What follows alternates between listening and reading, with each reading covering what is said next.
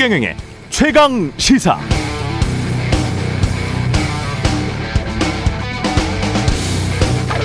네, 불안이라는 단어는 참 이상합니다. 쓰면 쓸수록 불안해집니다. 불안하다고 하면 손이 갑니다. 부정적인 뉴스는 긍정적인 뉴스보다 소비가 잘 됩니다. 장사가 잘 되죠. 그래서 언론은 아무래도 부정적인 뉴스를 자주 쓰는 경향이 있습니다. 좋습니다. 그거 뭐 다 나라 잘 되자고 그러는 것일 수도 있죠. 그러나 문재인 정부 들어서고 채 몇 달도 지나지 않아서 그랬어요. 곧 나라 망할 것 같다고. 경제가 위기라고. 남미 베네수엘라처럼 될 것이라고. 한국 언론에 따르면 한국 경제는 4년 내내 위기였습니다. 이러다 곧 망할 것 같다고 일부 언론은 줄곧 말해왔습니다. 4년이 지났습니다. 이제는 망해야 하지 않을까요? 어제 무디스는 한국의 신용 등급을 AA2 안정적이라고 밝혔습니다. 무디스는 국가 신용평가기관, 국가의 신용, 부도 위험을 수치로 등급으로 알려주는 기관이죠. 한국보다 두 계단 밑에 일본, 중국, 석유 부국, 사우디아라비아가 있습니다. 한국과 같은 등급의 나라는 프랑스. 사실 최근 몇 년 동안 계속 이 등급이었고 이 순위였습니다. 이건 나름 세계 최고의 전문가들이 숫자로 만들어낸 과학적 조사 결과. 그러나 여전히 계속 막연히 불안한 사람들은 많습니다. 한국은 위험해. 한국은 나라가 망할 것 같아. 백신도 마찬가지인 것 같습니다. 과학자 의사들이 아무리 옳은 말을 해도 그냥 계속 막연히 불안해하는 사람들이 있습니다. 또 그 불안을 부추기는 사람들도 많죠. 그런 사람들이에게 영향을 받은 것일까요? 어떤 분이 저에게 너나 맞아라 아스트라제네카 너희 가족 다 맞는 것 방송으로 중계하라 이렇게 비아냥조의 댓글도 써놨더군요. 네, 꾸준히 들어주셔서 감사하고요. 저는 댓글 폭탄도 환영합니다. 청취율은 누구에게나 평등하니까요.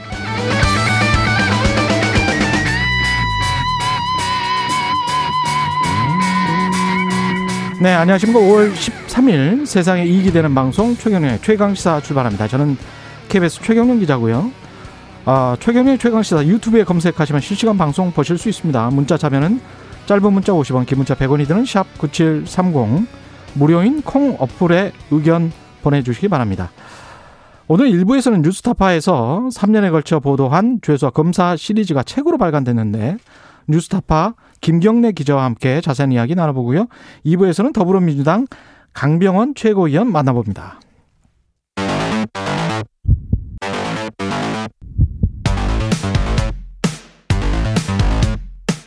오늘 아침 가장 뜨거운 뉴스 뉴스 언박싱 네 뉴스 언박싱 시작하겠습니다. 민동기 기자 김민아 시사평론가 나와있습니다. 안녕하십니까? 안녕하십니까? 민주당 초선 모임의 이름이 뭐 민 더민초입니다. 더민초? 네. 더민초. 아 이름은 괜찮네요. 그게 이제 더 뭐 민초로 생각하자 이런 의미로 해석하면 좋은 이름이고 더불어민주당 초선 의원 모임 그걸 줄이는 거잖아요. 그렇습니다. 실제 네. 내용은 그거기 때문에 네. 이거는 좋은 이름인가 잘 모르겠습니다 사실. 아니 나름 괜찮은 것 같아요. 네. 라임은 괜찮은 것 같은데 더민초에서 장관 인사 최소 한 명 이상 낙마 요구를 했습니까? 그러니까 최소 한 명에 대한 부적격 의견을 청와대에 강력히 권고해 달라 예. 이렇게 민주당 지도부에 요청을 했습니다. 예. 그리고 김영배 최고위원이 최고위원 회의에서 음. 이 더민초의 의견을 이제 언급을 했는데요. 그러니까 지금 이런 상황에서 만약에 민주당 지도부가 새 후보자 임명을 강행을 하게 되면은 굉장히 지금 뭐 독주다 이런 비판을 좀 받지 않겠습니까? 예. 그래서 고심이 좀 깊어지고 있는데요. 예. 일단 고영진 수석 대변인이 초선 의견 의원들의 의견을 잘 수렴을 하고 야당과 협상해서 청와대 의견을 전달하겠다 이런 입장을 밝혔는데 예. 지금 오늘 언론 보도를 보면 국민의힘은 예. 최소 두 명은 낙마시켜야 한다 이런 입장을 내부적으로 세웠다고 합니다. 최소 두한 명. 명이 아니고 두 명이다. 국민의힘은 두 명. 국민의힘은 두 명 이상을 요구하고 있다. 예. 그 보도 전반적으로 쭉 보면 음. 아, 이렇게 초선 의원들이 움직인 것은 이제 나름대로 이제 뭐 충정이 있는 거겠죠. 지금 어쨌든 문재인 대통령이 이 세 명의 장관 후보자 임명에 대해서 정당성을 나름대로 강변한 이후에 예. 아무래도 당 지도부가 좀 이렇게 움직일 수 있는 공간이 좁아지다 보니까 음. 그것을 뒤에서 좀 예, 이 움직일 수 있는 공간을 마련해 주기 위해서 예. 여론이 이렇다라는 거를 좀 전달하기 위해서 이제 아, 이런 거사를 좀 이렇게 일으킨 것 같은데 왜냐하면 이 거사라고 표현한 건 또 일부 언론을 보니까 이 지도부 모르게 이제 온라인으로 아, 그랬어요? 그랬다는 이제 보도가 있습니다. 예. 그래서 80여 명 정도가 이제 민주당 초선 의원이 81명인데 예. 이 중에 한 40명 정도가 온라인을 통해서 이제 의견을 모아서 이제 이렇게 제시를 한 것이다라는 음. 것이고요. 그 다음에 또 이제 뭐, 어, 이 동아일보 등의 보도를 보면은 음. 청와대의, 청와대 내부의 참모들도 어, 이 세 명 중에 한 명은 어, 낙마시키는 쪽으로 해야 된다라는 보고를 대통령에게 했다. 이런 내용도 나오고 있어서 예. 결국 야당하고의 협상 내용이나 이런 것들이 더 이제 좀, 어, 봐야 되겠지만 예. 어, 금요일에 이제 그 대통령하고 여당 지도부하고 티타임 가지는 과정에서 아마 최종적으로 뭐, 어, 좀 어떤 내용이든 결론이 나올 것으로 또 예상이 됩니다. 초반에 이게 이제 별 문제가 아니다. 일반적 으로 다 이렇게 한다. 뭐 이런 이야기도 민주당 내에서 나왔었잖아요. 나오긴 했었죠. 예. 네. 근데 저는 그런 생각을 해요. 일반적인 부조리를 저지르는 사람이 그러면 일반인으로 있으면 되지. 꼭 장관이 될 필요는 없는 거 아닙니까? 그렇죠. 네. 예. 이게 고위공직자를 예. 할 것이기 때문에 이제 예. 인사청문회에서 이제 논란이 되는 것이고. 일반적으로 그냥 교수로 계시면 되는 거죠.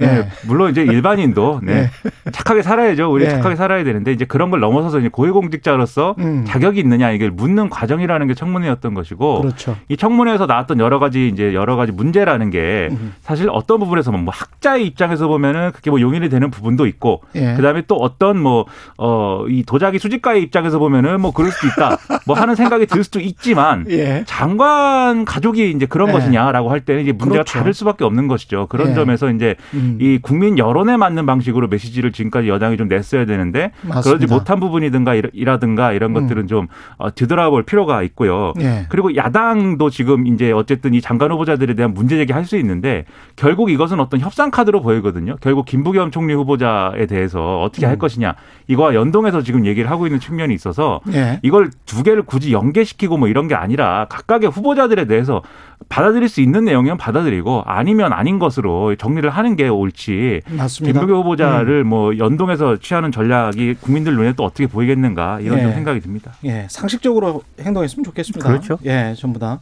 이재명 경기도지사 같은 경우는 어, 출범을 했네요. 예. 그러니까 전국 지지 모임인 민주평화광장이 어제 출범을 했는데 요. 예.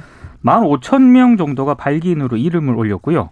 발기인에 참여한 현역 의원은 18명인데 음. 어제 출범식에는 현역 의원 30명 정도가 참석을 했습니다. 예. 근데 민주평화광장이라는 이 명칭이 있지 않습니까? 예. 명칭은 민주당의 당명하고요. 예. 경기도 핵심 가치 가운데 하나가 평화거든요. 아, 경기 북부가 있으니까. 네. 예. 그래서 이걸 붙였고 마지막 광장은 이해찬 전 민주당 대표의 싱크탱크 이름이 광장입니다. 어. 그래서 이걸 합쳐가지고 이제 민주평화광장이라고 이제 이름을 만들었는데요. 음. 실제 그 조직 기반 자체가 이해찬 전 대표의 연구재단인 광장에서 상당 부분 이어받은 것으로 이렇게 지금 해석이 되고 있습니다. 아, 그렇군요. 어제 출범식에는 뭐 공동대표를 맡았던 오선 조종식 의원을 비롯한 이해찬계 의원들이 참석을 했고요. 참여정부 인사인 이종석 전 통일부 장관 그리고 고 노무현 전 대통령 사위인 곽상원 그 민주연구원 부원장도 발기인으로 참여를 했고 예. 소설가 황석영 씨하고 광노현 전 서울시 교육감도 이름을 올렸습니다. 이게 뭐 대선 출정식이죠? 그렇죠. 실질적으로 이게 대선 출정식과 같은 그러한 이제 분위기를 뭐 좀 연출한 그러한 행사가 됐는데 아마 이 출정식급 행사라는 것은 이게 끝이 아닐 겁니다. 몇 번 더 있을 것 같고 왜냐하면 주변 이제 지지 조직이나 이런 것들도 막 이렇게 좀 어, 만들고 뭐 이런 더 계획이라는 커지겠죠. 더 그렇죠. 영입 할 거고 다른 이낙연 뭐 정세균도 마찬가지일 거고. 그렇죠. 그렇습니다. 그래서 뭐 이낙연 전 대표의 그 경우에는 뭐 신복지구상을 이제 추진하는 뭐 그런 포럼 이런 것들을 출범시킨다고 하고 뭐 이런 얘기들도 쭉 있으니까 예. 아마 이런 경쟁적인 어떤 그런 세분리기 이런 것들이 보일 것 같은데요. 음. 어쨌든 이재명 지사의 이, 이 출정식과 관련돼서는 지금 말씀하신 대로 뭐 이해찬 전 대표가 그러면 이재명 지사를 지지하는 거냐 이런 쪽으로 많이 언론 해석하고 있는데 예. 뭐 그냥 이 이재명 지사가 좀 지지율이 이제 지금 아 높은 상황이니까 당 주류 내지는 이제 이해찬 전 대표 가까운 인사들이 거기에 또 이제 따라가는 건 자연스러운 흐름이기도 한 거거든요. 예. 그래서 이걸 뭐 굳이 개파별로 이렇게 표현할 필요는 없는 것 같고 음. 다만 이제 어, 이 뭔가 이재명 지사 입장에서 자기에게 비토 정서를 가지고 있는 이른바 이제 일부 친문의 이른바 친문 일부 뭐 이런 당원들을 고려해서 그런 색깔을 좀 강조하고 싶은 그런 마음은 있겠죠. 좀 예. 자신이 주류에 대해서 음. 주류 이 당 원래 당 주류가 자신이 좀 포용적으로 접근하고 있다. 음. 이걸 보여주기 위한 이제 그런 차원들이 있는 것 같고요. 그 다음에 아직도 그럼에도 불구하고 약간 부시처럼 남아 있는 게 이른바 경선 연기론 이 예. 문제가 있습니다. 음. 그 이재명 지사가 어제도 이 얘기했는데 어, 기자들이 물어보니까 경선 연기론에 대해서는 원칙대로 하는 게 제일 조용하고 원만하고 합리적이지 않겠느냐. 지금 자꾸 이거 가지고 논쟁하는데 안 그래도 국민들 삶이 버거운데 민생이나 생활 개혁에 집중하는 게 낫지 않겠냐 이렇게 얘기를 했거든요. 예. 즉 나는 경선 연기에 대해서는 뭐 별로 좋아하지 않는다라는 얘기를 이제 한 거죠. 앞서가는 자의 그렇죠.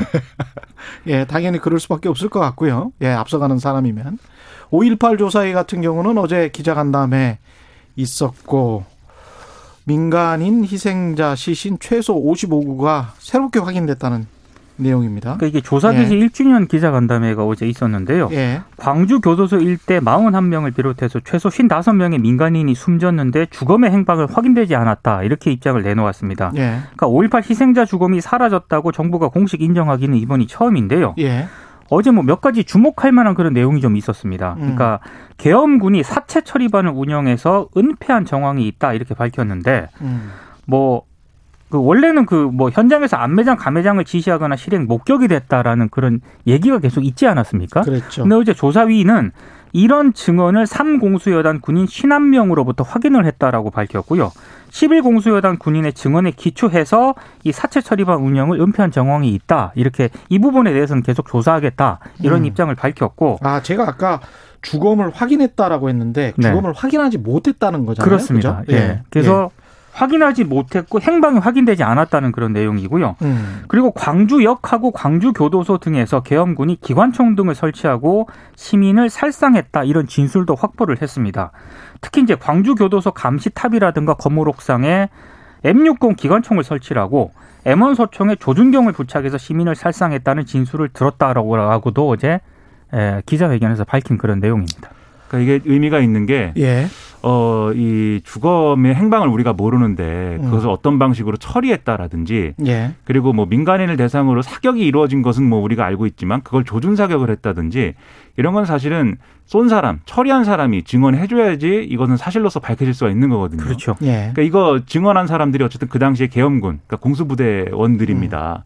이게 사실은 이분들 입장에서는 뭐 당연히 이제 역사에 자기들이 이제 가해자이기도 한 거지만 동시에 어떤 구조에서는 뭐 일종의 피해자인 부분도 있는 거거든요. 그분들이 뭐 어, 원해서 이제 하지 않은 부분도 있을 테니까 이제 그런 차원에서 어떻게 볼 것이냐에 대한 상당한 역사적 갈등인 건데 어쨌든 용기 있게 사실은 증언을 해준 거예요. 이런 부분들은. 예. 그리고 이런 것들이 나아가서는 꼭 이분들이 증언, 증언했다 이걸로 끝나는 게 아니라 어떤 역사의 화해나 이런 것들을 이어질 수 있는 그런 역할들을 우리 정치가 해야 되는데 음. 이거 그냥 단순히 그냥 뭐 이런 뭐 일이 있었답니다 이걸로 끝내지 말고 예. 이 이제는 좀이5.18 에서 이제 일어났던 여러 가지 사건이나 의문들 이런 것들을 해소하고 더 이상 정치적 논란이 없는 것들로 이렇게 이어지게 하는 그런 역할이 됐으면 좋겠습니다. 이런 그 증언들이. 5.18 조사위가요. 6월 이후에 전두환, 노태우, 정호용과 같은 신군부 핵심 인사 37명 있지 않습니까? 예. 6월 이후에 방문 조사를 일단 진행을 한다고 하니까요. 음. 조사위의 조사는 계속 될 것 같습니다. 미얀마 관련해서 국제 분쟁 전문 PD한테 미얀마 쪽 사람들이 그렇게 질문을 했대요. 광주는 어떻게 끝났습니까? 근데 할 말이 없었다는 거예요. 진짜 할 말이 없네요. 그건. 예. 80년인데 그 뒤로도 한 20년 이상 걸렸잖아요. 네. 이 상황. 그 다음에 정, 이른바 이제 민주화가 진짜 되는 시간이 20년 이상 걸린 네. 거죠. 예. 미얀마를 보면서 광주를 다시 떠올릴 수밖에 없습니다. 그리고 이게 계속 또 진행형이니까 이게 역사의 상처라는 게 예, 정말 큰 것 같습니다. 그 원청업체 경기 평택항에서 이제 아르바이트 하다가 산업재해로 숨진 대학생 이선호 씨 이게 그 사고 발생 20일 만에 원청업체가 사과는 했네요. 예. 사과를 했는데 사과가 좀 이상합니다. 일단 예. 대국민 사과문을 발표를 했는데요. 음. 장례 절차 등은 유족의 뜻에 따르겠다 이렇게 얘기를 했고 어떤 질책도 달게 받고 필요한 모든 책임을 완수하겠다 예. 이렇게 얘기를 했는데요. 근데 유가족들이 가장 먼저 요구한 게 진상 규명과 재발 방지 대책이거든요. 예. 이게 사과문에 빠졌고요. 그리고 유족에 직접적으로 사과를 하지 않고 이게 대국민 사과를 한 형식인데 이게 뭐냐 이런 지금 비판이 나오고 있는 그런 상황입니다. 그것도 20일 만에 사과하는 거는 이런 사건 사고를 자주 접하는데 네. 거의 없었던 것 같은데 20일 만에 사과는. 그리고 20일 만에 사과를 할 거면 예. 그 20일 동안 뭔가 진전된 내용이 있어야 되지 않습니까? 예. 그러니까 지금 이 사건의 문제로 지적되는 게 여러 가지가 있는데 원하청 구조에서 하청에 가장 힘없는 노동자에게 이 위험한 업무를 사실상 전가한 것이다. 음. 그리고 이렇게 전가하는 과정에서 어떤 교육이나 안전장구 이런 것들을 하나도 갖춰지지 않은 것이다. 그리고 기본적으로 거기 있었던 이 컨테이너 장비가 어, 여러모로 불량한 점이 있었던 것 같다. 그리고 사고 당시에 119나 이렇게 빨리 조치를 취한 게 아니라 상부에 지- 보고부터 했던 것 같다. 이런 여러 가지 의혹들이 있는데 그게 어느 정도까지 우리가 확인을 했고 여기에 대해서는 추가로 진상규명해야 되고 여기에 대해서 어떤 방식으로 책임지겠다. 이런 내용이 있어야 사실은 20일 만에 나온 사과인 거죠. 근데 예. 그런 건 없습니다. 그런 건 없기 때문에 20일 만에 나온 사과라기보다는 거의 2시간 만에 나온 사과라고 해도 이거는 뭐 어, 어이가 그렇죠. 없는 내용인데 이걸 사과라고 했으니 사실은 유족들이 납득이 가겠습니까? 그러니까 더 사실은 만합니다. 그리고 그렇죠. 원청 업체가 동방인데요. 음. 지금까지 해온 그 행태가 좀 이상합니다. 지난 4일에는 현장 작업을 재개할 수 있게 해달라 당국에 요청을 했- 하기도 했고요. 그리고 지난 7일 유족에게는 어, 10일까지 자체 조사한 감찰 보고서를 전달하겠다, 기다려달라 이렇게 얘기를 했거든요. 예. 아직까지 이거 전달 안 했다라고 합니다. 네. 검찰이 수사심의 공고대로 예, 이성윤 중앙지검장을 기소를 했군요.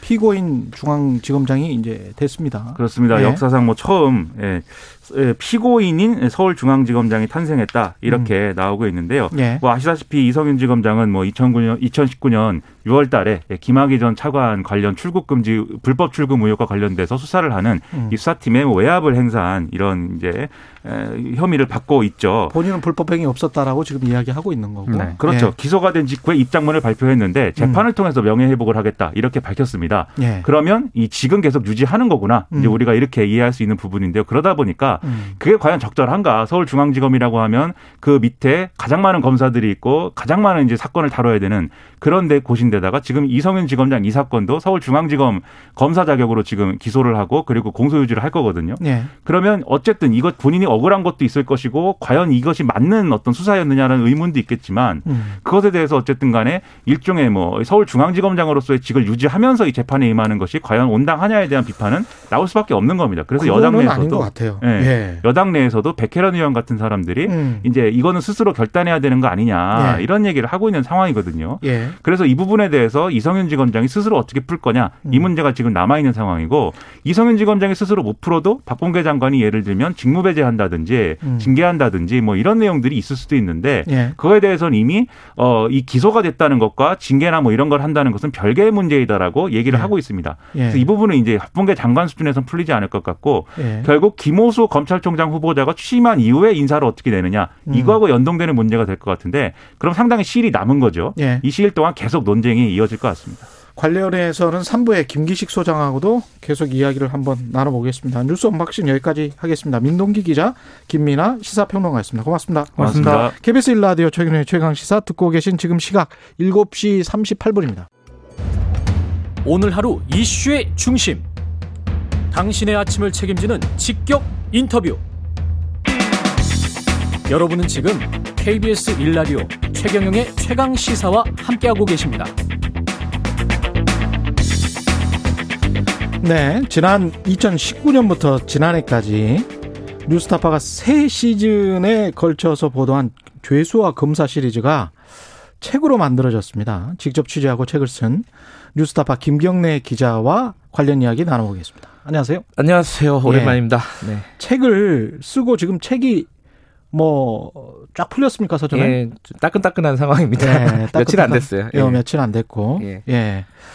지금 2019년부터 해서 한 3년 동안 이 계속 취재를 했는데 네. 어떠세요, 기분이? 어, 제 책을 처음 썼거든요. 최경영 기자야 책을 뭐 많이 세- 쓰신 세- 분이니까. 세 권 썼죠. 네, 예. 처, 처음 쓰니까 예. 뭐 애 낳은 거랑 좀 비슷한 느낌이긴 뿌듯하죠.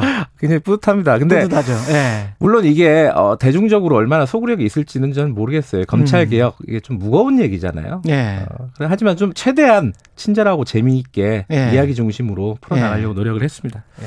그 책을 그러면 김경래 기자하고 네. 시민보 기자가 예. 둘이 예, 신보 기자하고 저와 이게 공저가 되는 공저, 거고 예. 취재를 3년 동안 둘이 계속 같이 했거든요. 그랬죠. 예. 예. 두 사람이 또 필력이 대단해요. 그래서 책은 재밌을 것 같습니다. 예. 감사합니다. 예. 일단 그 책이 만들어지기까지 한 3년 정도 걸렸는데 그 네. 취재 과정을 다 담은 거죠. 내용까지. 담았습니다. 그 여러 가지 좀 아쉬운 부분이 있어요. 취재하는 과정에서 3년 음. 동안 뭐가 아쉬웠냐면은 이 취재 과정에서 그 검찰 출신 전관 변호사 어, 박수종 씨 그리고 상상인 그룹 회장 유준, 유준원 음. 씨이 두 사람이 구속이 됐습니다. 음. 우리가 취재를 했던 대상이었는데 예. 그래서 뭔가 좀 검찰이 어, 뉴스타파 보도에 대해서 응답을 했다 예. 이렇게 볼 수는 있어요. 볼 수는 있는데 딱 거기까지만 하더라고요. 검사 출신 정관 변호사까지만. 까지 하고 예. 핵심은 검사들이었거든요. 그렇죠. 검사들이 현직 검사들 예, 그 책에 나온 검사들의 이름만 해도 수십 명일 거예요. 수십 명이에요. 예.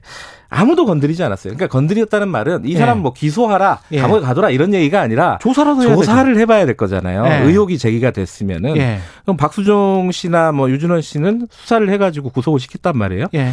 검사들은 뭐 단 한 번도 뭐 진상 조사라도 왜냐하면 박수종 씨가 본인의 사건이 한참 진행될 때 당시 검사들하고 통화를 굉장히 많이 했어요. 그게 밝혀졌단 그렇죠. 말이에요. 예. 수십 차례 통화한 음.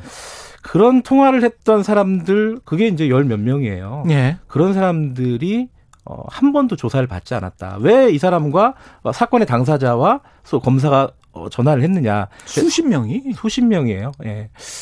그런 사람들이 단 한 명도 조사를 받지 않고 어떤 책임지지 않는 상황. 적어도 그러면은 어, 사람을 어, 단죄하지 뭐 수사는 못하더라도 시스템이라도 그런 것들은 좀 윤리에 위반되잖아요. 물어는? 봐야 될 거 아니에요. 예, 범죄가 아니더라도 예. 왜 그런 전화를 했는지 무슨 내용으로 전화를 했는지 음. 이런 것들은 최소한 좀 했어야 되지 않느냐. 내부 감찰이라도 해야 될것 예. 같은데요. 그죠? 그러니까- 뭐 이게 지금 혐의는 만약에 이제 현직 검사들이 무슨 일을 저질렀다면 네. 그게 모의 위증 교사가 아, 되는 그건 건- 이제 한명숙 전 총리 사건 관련해 가지고도 예. 마찬가지죠. 어, 이게 이제 증인이 위증을 했다라는 의혹을 저희들이 제기를 한 거예요. 그렇죠. 근데 그게 기소를 하냐 마냐 가지고 이제 윤석열 총장이라든가 예. 추, 뭐 추미애 장관이라든가 그 뒤에 뭐 박범계 장관이라든가 그리고 각 음. 검사들하고 이제 어 이제 뭐랄까 갈등이 벌어지는. 거죠. 예. 근데 저는 그 위증이라는 거를 왜 이렇게 이 사람들이 검사들이 심각하게 바라보고 음. 최후까지 마지막까지 이렇게 표현이 될지 모르겠지만 목숨을 걸고 저항을 했느냐. 예. 이것은 뭐 누구나 다 아실 수 있는 얘기지만은 위, 뭐 위증 자체가 중요한 게 아니라 그 위증을 만약에 기소를 하게 된다면은 음. 왜 위증을 했느냐가 나올 거잖아요. 그렇죠. 그 재판하는 과정에서 예. 검사가 시켰을 가능성이 있었다는 거예요. 음. 그러니까 그 부분이 무섭지 않았을까? 일종의 그렇죠. 그거는 예. 공포에 가깝지 않았을까? 왜냐하면은 본인들이 수사했던 모든 것들을 부정하는 결과를 음. 낳을 수도 있다. 당장 지금 위증을 기소하느냐 마느냐를 가지고 예. 어, 중요하다 아니다를 얘기할 게 아니었어요 검찰 입장에서는 예. 조직의 명운을 걸고 사실 막아야 되는 거 아니었을까?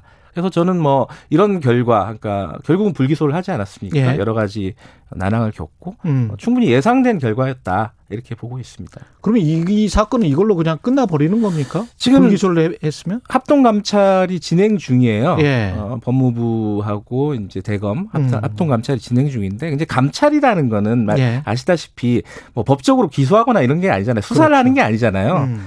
그러니까 왜냐하면은 공소시효가 다 지났어요. 공소시효를 며칠 앞두고 그 사단이 난 거 아닙니까? 예. 부장단 회의를 연이 많이 음. 그 기소를 하니 많이 그래서 결국 불기소 결정을 했는데 예. 그 공소시효가 지났으니까 법적으로 이제 뭐 수사를 할 수 있는 길은 없게 되는 거죠. 사실. 검찰의 기득권이라는 게 정말 무섭긴 하네요. 자기들 사건에 관해서는 철저히 이렇게 뭐랄까요 보호하는 그런 양상을 아, 보이네요. 재밌는 에피소드가 생각이 나는데 예. 이 책에도 나와요. 이게 시민보 기자가 쓴 대목인데 예. 우리가 그이 김봉현 씨 라임 사태 때 김봉현 씨가 검사들한테 그 룸사롱 접대를 해가지고 기- 검사들 두 명을 기소를 안 했잖아요. 그렇죠. 그게 왜냐하면 일찍 갔다고 음. 11시에 갔다고 n분의 1을 안 하고 그 일찍 갔으니까 좀 빼준 96만 원 사건인가 예, 그렇습니까? 빼준 거예요. 100만 원에서 예. 4만 원 모자라는 96만 예.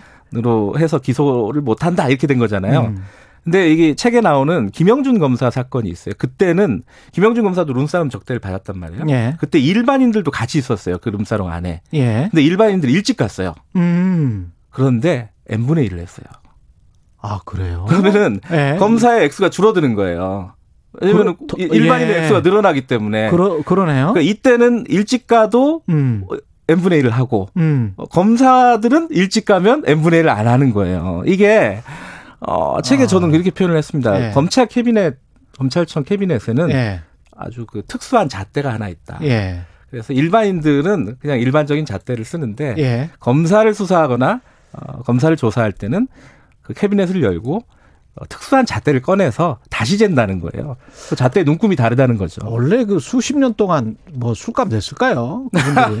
아 그건 뭐 제가 할 수는 없는 거고. 예, 술값을 별로 낸 경험이 없어서 네. n분의 1에 관한 개념이 잘 없을 거예요. 음. 청취자 2812님 반갑습니다. 김경래 기자님. 네. 청와대 비서실이라도 가신 줄 알았습니다. 아하. 그런 청취- 데는 갈 생각이 없습니다. 예, 청취자 6726님 이 이야기를 이어서 영화로 만들었으면 싶습니다. 어떻습니까? 뭐 이런 이야기도 하셨네. 뭐 안 그래도 예. 어, 드라마로 제작을 물론 이제 이 전체 사건이 아니라 예. 이 여기에 나왔던 인물 중에 한 사람을 드라마로 제작한다는 얘기를 들었어요. 예. 뉴스타파에서? 아니요. 아, 다른- 다른 방송사에서? 모 방송사에서. 예, 뭐 리얼 다큐 같은 거 만들어도 음. 괜찮을 것 같은데 음. 자, 그냥 이 사건하고 한명숙 전 총리의 그 뇌물 사건하고는 우리가 결이 다른데 자꾸 헛갈려요. 그래서 이게 확실히 구분을 짓고 이야기를 하는 게 좋을 것 예, 같습니다. 그러니까 이게 그 부분이 사실 이제 최경영 기자 말씀대로 예. 많이들 헷갈려 하시는 거예요. 많이 엇갈려 하세요. 왜냐면은 예. 한명숙 사건이라는 거는 음. 이른바 한명숙 사건 굉장히 큰 사건입니다. 덩어리가. 예. 어, 굉장히 얽혀져 있어요. 왜냐하면 곽영욱 사건도 있고 한만호 사건도 있고 음. 그리고 지금 저희들이 제기한 거는 검사의 모해 위증 교사 사건이거든요. 그렇죠. 의혹이죠. 예. 근데 이제 항상 저한테 물어봐요. 어, 취재를 할 때도 그렇고 보도를 하고 나서도 그렇고. 아니 그런데 다 알겠는데 음. 그래서 한명숙 전 총리가 돈을 받았다는 거야, 안 받았다는 거야.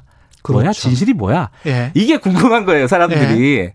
저도 이 부분이 되게 고민이 많이 됐어요. 왜냐하면 음. 제가 알 수는 없죠. 지금까지 나온 증거들을 가지고 판단할 뿐인데. 그 진실은 모르지. 예. 예. 왜냐하면 공소 자체가 저는 좀 문제가 있었다고 생각을 하거든요. 공소 음. 사실 자체가. 예. 어, 어째- 이게 허술했다는 거예요.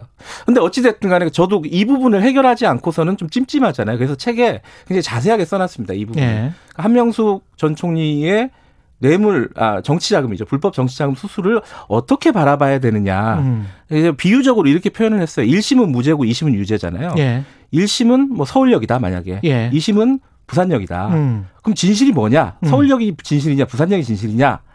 둘 중에 진실이 아닐 수도 있다는 거예요, 제 생각에는. 대전역일 수도 있고, 대전까지만 뭐 김천역일. 수도 있고, 예. 뭐 저기 뭐 광, 광, 광명역일 수도 있어요. 예. 근데 중요한 거는 경부선이 아닐 수도 있다는 거예요. 아. 진실은 경부선에 없고 호남선에 있을 수도 있고 예. 아예 뭐 철도가 안 다니는 곳에 진실이 있을 수도 있다는 거예요. 근데 음. 사람들은 자꾸 그걸 요구하는 거죠. 서울이냐 부산이냐 예. 양자택일해라 예. 이렇게 얘기하는데 그게 아니거든요. 왜냐하면은 이 사건은 굉장히 뭉뚱그려져 있는 사건입니다. 음. 이 어, 정치자금을 받았냐 안 받았냐뿐만 아니라 음. 이 위증을 교사했느냐 안 했느냐까지 전체적으로 보면 하나의 모순 덩어리라고 볼 수 있어요. 그렇죠. 그래서 저는 예.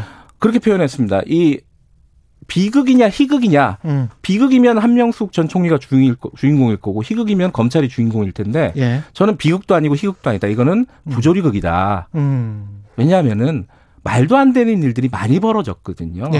그러니까 상식적으로 이해가 안 되는 얘기들이. 음. 그래서 저는 이 사건은 부조리극에 가깝다. 그리고 그 이유에 대해서는 굉장히 책에 자세하게 적어놨습니다. 책을 보셔야 될 것 같고요. 예. 뭐. 자세하게 써놨다니까. 위증을 했는데 왜 했느냐. 검사들이 시켜서 했을 수 있다라는 어떤 추론까지 간다고 할지라도 한문수 전 총리가 그래서 유죄였느냐 무죄였느냐는 또 다른 판단을 해야 된다는 그건 다시 한번. 판단해 예. 볼 수도 있지만은 예. 그건 뭐 그거는 법적으로 다퉈야 되는 부분이지. 그렇죠. 왜냐하면 제가 그쪽으로 취재를 한 건 아니거든요. 음. 이거 이 취재는 현실적으로 어렵다고 판단을 했어요. 그렇죠. 판단을 예. 하기에 좀 증거가 부족하다. 제가 스스로 생각할 때. 음. 네. 이 책이 나왔을 때 네. 진중권 교수 같은 예. 경우에 각본에 따른 제소자와 전과자의 증언으로 깔아뭉개고 뭔가 한, 한명숙 전 총리 사건에 대한 검찰의 모해 위증 교사 의혹 이거를 뭐 픽션으로 이렇게 만들어서 예. 어 뭔가 변론해 주려고 하는 거 아니냐 뭐 이런 식으로 썼더라고요. 예, 저 중앙일보 칼럼이었는데 예. 저는 그런 생각이 들더라고요. 일단 이제 진중권 씨가 사실은 그 책도 안 읽었을 거 예를. 들어서 뭐 김어준 예. 씨류의 어떤 예. 음모론을 굉장히 비판을 많이 했었거든요. 그랬죠. 근데 본인이 지금 음모론을 펴고 있는 거예요. 근데 뭐 음모론은 전 펼 수도 있다고 봐요. 음. 그러니까 이 그러니까 어 유스타파가 이걸 보도한 게 어떤 전체적으로 기획자가 있었다. 그 저- 기획자는 저 위에. 어 기획자는 여, 여권일 것이다라는 거예요. 이 지금 전체적인 맥락을 보면은. 예.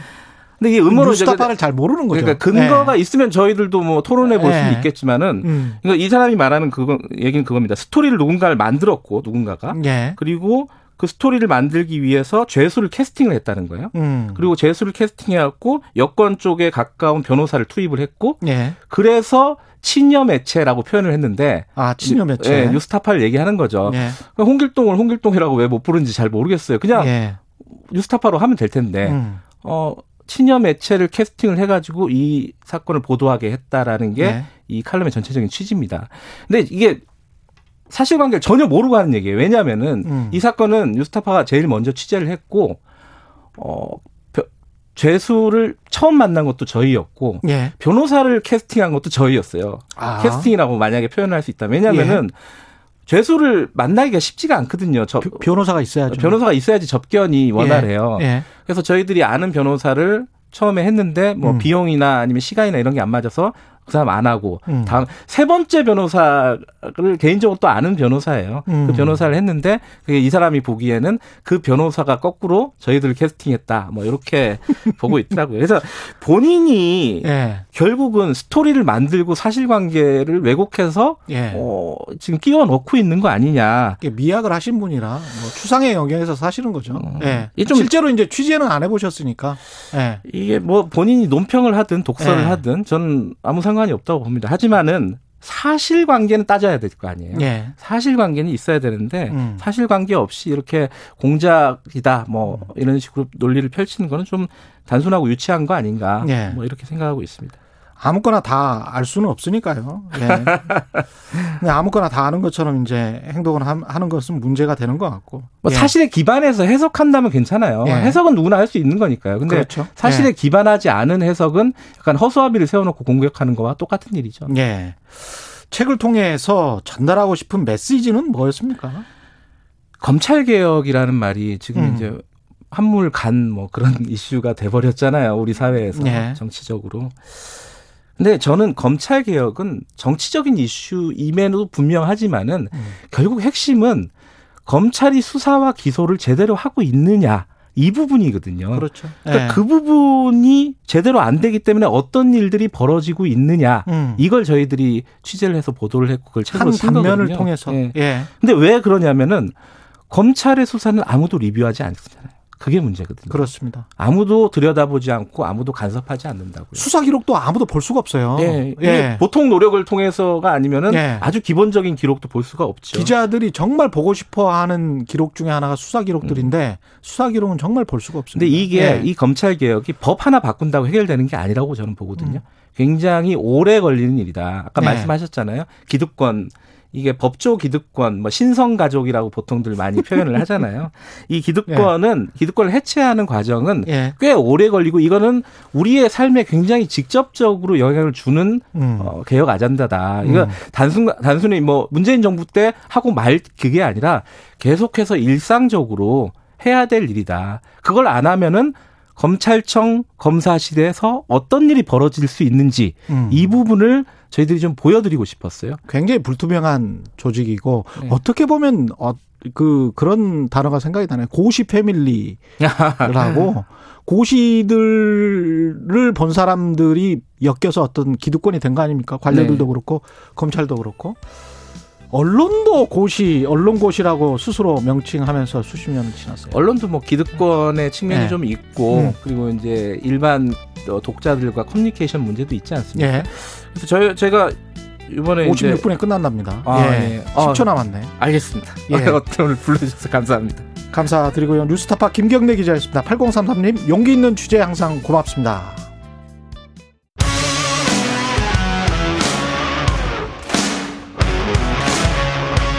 오늘 하루 이슈의 중심 최경영의 최강 시사.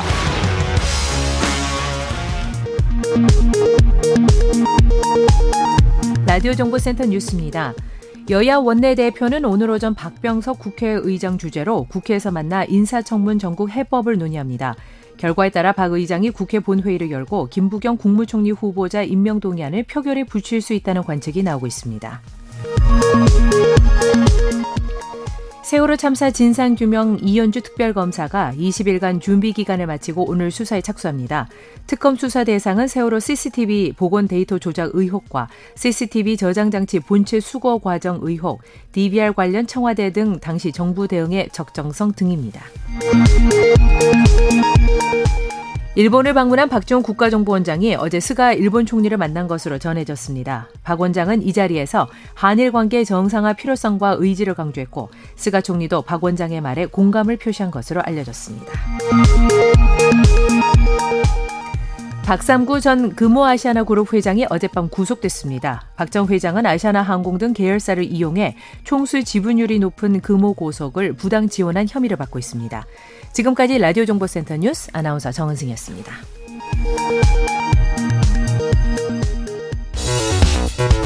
여러분은 지금 KBS 1라디오 최경영의 최강 시사와 함께하고 계십니다.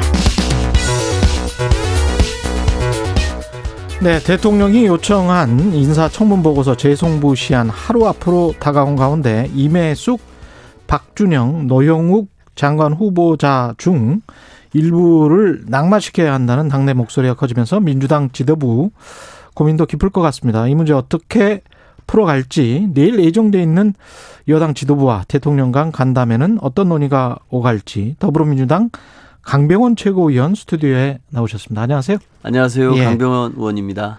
최고위원 일단 약간 늦었는데 선출 축하드리고요. 예. 예. 나와주셔서 감사합니다. 일단 새 지도부의 임무가 막중한데 바로 현안으로 떠올랐습니다. 예. 당 지도부 생각은 어떤 건지 궁금합니다. 당 지도부가 이 문제에 대해서 미리 예. 입장을 정하기는 참 어렵지 않겠습니까? 최고위원들끼리 좀 논의는 해보셨어요? 조금 했었습니다. 예. 근데 이제 다양한 의견들이 있었고, 예. 어, 저희가 의총도 잡히지 않았습니까? 예. 그래서 좀 당내 좀 다양한 의원님들의 의견들 좀 수렴하자. 음. 이런 게 얘기가 됐고요. 그래서 의총에서도 얘기를 듣고 예. 또 이제 어제 또 초선 의원님들도 좀 입장을 얘기해주고 당내 여러 의원님들도 얘기를 하고 계셔서 예. 저희 지도부 입장에서 우리 지도부가 어떤 입장을 정해서 미리 뭐 이끌고 가기보다는 의원님들의 다양한 의견들을 수렴을 해서 또 저희 의견들이 이제 조만간 뭐 저는 뭐 개별적으로 전달했을 수도 있을 것 같고요. 예. 아니면은 뭐 내일 저희 지도부와 대통령님 간에 음. 과이 간담회가 있지 않습니까? 예. 그 자리에서 이제 지박된 의견을 전달할 수도 있다고 봅니다. 개별적으로 전달을 했다는 거는 누구한테 지도부의 뭐 대표 송영길 대표한테 전달했다는 겁니까? 아니면 청와대에 전달을 했다는 겁니까? 제가 봐서는 예. 그 최고위원 정도 되면은 예. 청와대 아시는 분들도 있지 않겠습니까? 음. 아마 저는 제가 확인은 안 했습니다만 예. 그렇게 해서 개별적으로 그런 의견들도 예. 어, 다양한 의견들. 참모진들에게 다양한 예. 의견도 이러이런 의견도 나옵니다라고 예. 전달도 했을 거라고 봅니다. 초선 의원들이 80명이 넘는데 네. 초선 의원들이 이렇게 나오는 거는 최소 한 명 이상은 낙마시켜야 된다. 네. 그리고 한 명 누구라고 못 박지 않은 것은 그것은 대통령의 권한을 존중한 것이다. 뭐 이런 내용이었잖아요. 네, 네. 이거는 어, 어떤 위기의식 같은데요. 제가 보기에는 이대로 가서는 안 된다. 민심이 크게 이반할 것이다. 그런 생각인 것 같은데요. 뭐 여러 가지 의견이 있겠죠. 왜냐하면은 예. 이번 재보궐 선거 참패가 음. 여러 가지로 저희 당의 입장이 좀 뭐 이렇게 약간 좀 궁색해지지 않았습니까? 예. 또 그런 의미에서 좀 이렇게 국민들의 목소리를 더 크게 들어야 된다라는 의견들이 많이 있습니다. 음. 근데 이제 보니까 우리 초선 의원님들의 뭐 의견들을 저는 존중을 합니다만 좀 그거는 좀 안타까운 게 있더라고요. 보니까 예. 후보자 결격 사유가 좀 분명하면 음. 이러이런 결격 사유가 너무 크니까 이 사유를 들어서 장관직 수행이 불가능하다. 이렇게 좀 주장을 했었어야 되는데 음. 이제 방점이 음. 이 보수 언론과 야당이 안 된다고 하니까 한 명 정도는 뭐 탈락시켜야 한다라는 접근이 있는 것 같더라고요. 예. 저는 그런 접근은 좀 옳지 않다고 봅니다. 왜냐하면은 대통령께서 그런 고민이 없으시겠습니까? 예. 저는 대통령께서도 이 당에서 나오고 있는 다양한 의견들을 다 듣고 계실 겁니다. 예. 그리고 또 우리 국민들의 여론의 분위기도 음. 다 참모들을 통해서 어 수렴하고 계실 겁니다. 그래서 저는 그 대통령의 고뇌 또 저희 당의 입장 서로 서로 좀 잘 알고 있지 않을까 싶습니다. 예. 그럼에도 불구하고 대통령께서 10일 날 음. 기자회견을 통해서 우리 인사청문 제도의 문제점에 대해서 말씀하시지 않았습니까? 정말 이제는 인사청문회 제도가 흠결만을 음. 부각시키고 그것만을 가지고서 망신 주는 식으로 어 청문회 제도가 악용이 되고 있고 예. 또 정쟁의 장으로 변질돼 버렸기 때문에 음. 정말 우리 대통령께서 이 부처를 이끌 수 있는 좋은 사람을 정말 삼고초를 해서 모셔도 결국 이분들의 능력이 제대로 발휘되지도 못하고 정말 그 국민들에게 엄청난 어, 상처만 있고 그런 청문 제도의 문제점에 대해서 얘기하시지 않았습니까? 예. 저는 그래서 그런 대통령의 고뇌도 음. 우리 당에 있는 많은 의원님들이 서로 알고 있다고 봅니다. 예. 그럼에도 불구하고 또 우리가 정치 한복판에 있지 않습니까? 예. 정치 한복판에 있다 보니까 어 결국은 뭐 대통령의 고뇌 그리고 당의 입장 이런 음. 것들이 조만간 뭔가 합일점이 만들어질 거라고 저는 생각을 합니다. 그대로 갈 수는 없는 거죠 지금 상황에서. 제가 보면은 저희 당의 뭐 많은 의원님들도 그렇고 예. 아마 청와대도 음. 이런 당과 국민들 뜻에 대해서 저는 엄중하게 예. 어, 받아들이고 고심할 거라고 생각합니다. 결정은 언제나 날까요? 내일 간담회 하면서 발표를 할까요? 어떻게 될까요? 일단은 14일까지 재송부 기간 아닙니까? 예. 어, 14일이니까 내일 저녁까지일 텐데요. 음. 어, 제 생각에는 내일 간담회 자리가 음. 이 문제가 결정난 간담회로 언론에 대서특필되는 게 좋겠습니까? 저는 오히려 내일 지도부와 대통령과의 간담회는 음. 지금 신임 지도부가 대통령이 만나서 예. 지금 우리 정부가 당이 풀어야 될 음. 백신 문제, 코로나 극복의 문제, 예. 백신을 확보해 가지고 국민들의 11월 집단 면역을 차질 없이 하는 문제. 음. 그리고 이 우리 국민들이 모두 좀 이렇게 좀 그 분노했던 이 부동산 문제에 대해서 어떻게 하면 투기를 억제하고 예. 실질적으로 공급을 확대해내고 음. 이런 것들을 가지고서 부동산 시장을 하향 안정화시킬 것이냐 예. 이런 민생의 문제 우리 정부의 현안들 중심으로 음. 논의되는 자리가 돼야 되지 않겠습니까? 예. 저는 그래서 어 이런 것들에 관해서 결단이 필요하다면 음. 저는 그 전에 오늘이라도 그렇게 저는 처리하는 것이 오히려 맞고 어. 간담회 자리에서는 지금 우리 당과 정부가 어 처리해야 될 음. 그래서 아까 말씀드렸습니다만 코로나 극복 백신의 문제, 예. 부동산의 문제, 그리고 이제 곧 한미 정상회담을 하시기 위해 출국하시지 않습니까? 예. 한미 정상회담에서 다룰 우리 남북 관계를 어떻게 풀어나갈지, 음. 이 한반도 비핵화 문제를 어떻게 풀어나갈지 이런 문제들을 가지고 뭐 반도체도 얘기할 수가 있겠죠. 예. 이런 문제들을 가지고서 논의하고 이런 내용들을 국민들께 소상하게 전달하는 음. 어, 우리 당 지도부와 대통령님과의 간담회가 되면 좋겠다는 게 저희 생각입니다. 말씀 들어보면 강원님 말씀은 결국은 가봉 안에 이대로 갈 수는 없을 것 같고 오늘 결정이 날 것 같다 이런 말씀이네요. 저는 그렇게 되는 게 그게 같다가 아니라 그렇게 하는 것이 합리적이다. 합리적일 거라 생각합니다. 제가 네. 아까도 말씀드렸습니다만 우리 인청제도의 문제점 말씀드렸고 예, 예. 대통령도 설명하지 않았습니까? 그렇죠. 예. 저는 우리나라에 이 불교 장관이 있고 음. 기독교 장관이 있다 그랬을 때 아마 예수님도 기독교 장관에서는 낙마하실 것 같고 우리 부처님도 불교 장관에는 낙마할 것 같습니다. 좀 예. 안타깝습니다. 그런 부분들은. 예. 김부겸 국무총리 후보자 인준과 이 새 후보자, 예, 장관 후보자를 연계를 시키는데 국민의힘 같은 경우는 그런 모양새인데 어떻게 보십니까 이거는? 저는 옳지 않다고 봅니다. 그건 옳지 않다. 어, 저는 인사청문회 제도가 있습니다. 예. 어, 인사청문을 요청을 하면 20일 내에 청문회를 마치고 음. 그 보고서를 채택을 요청하게 되어 있고 그게 없을 경우에 다시 재송부를 또 10일 이내에 요청할 수 있게 됐지 않습니까? 저는 예. 국회가 어, 인사청문회 법에 따라서 어, 해야 될 일들은 다 하는 게 맞다고 봅니다. 예. 국민의힘 입장에서 이 후보가 부적격이다라고 음. 하면은 그 부적격 사유라고 생각하는 소상한 내용들을 다 성문 보고서에 적시를 해서 대통령께 줘야 됩니다. 예. 그리고 국회가 당연히 해야 될 일이죠. 음.